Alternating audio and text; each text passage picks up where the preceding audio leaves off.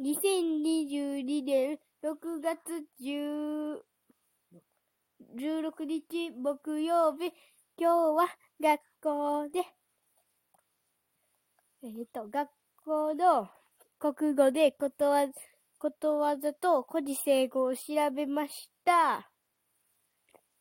図書で本も借りました。宿題は難しかったけど頑張りました。えっ、と、夜に、ダイラットスマッシュブラザーズをしました。楽しかったです。ありがとうございました。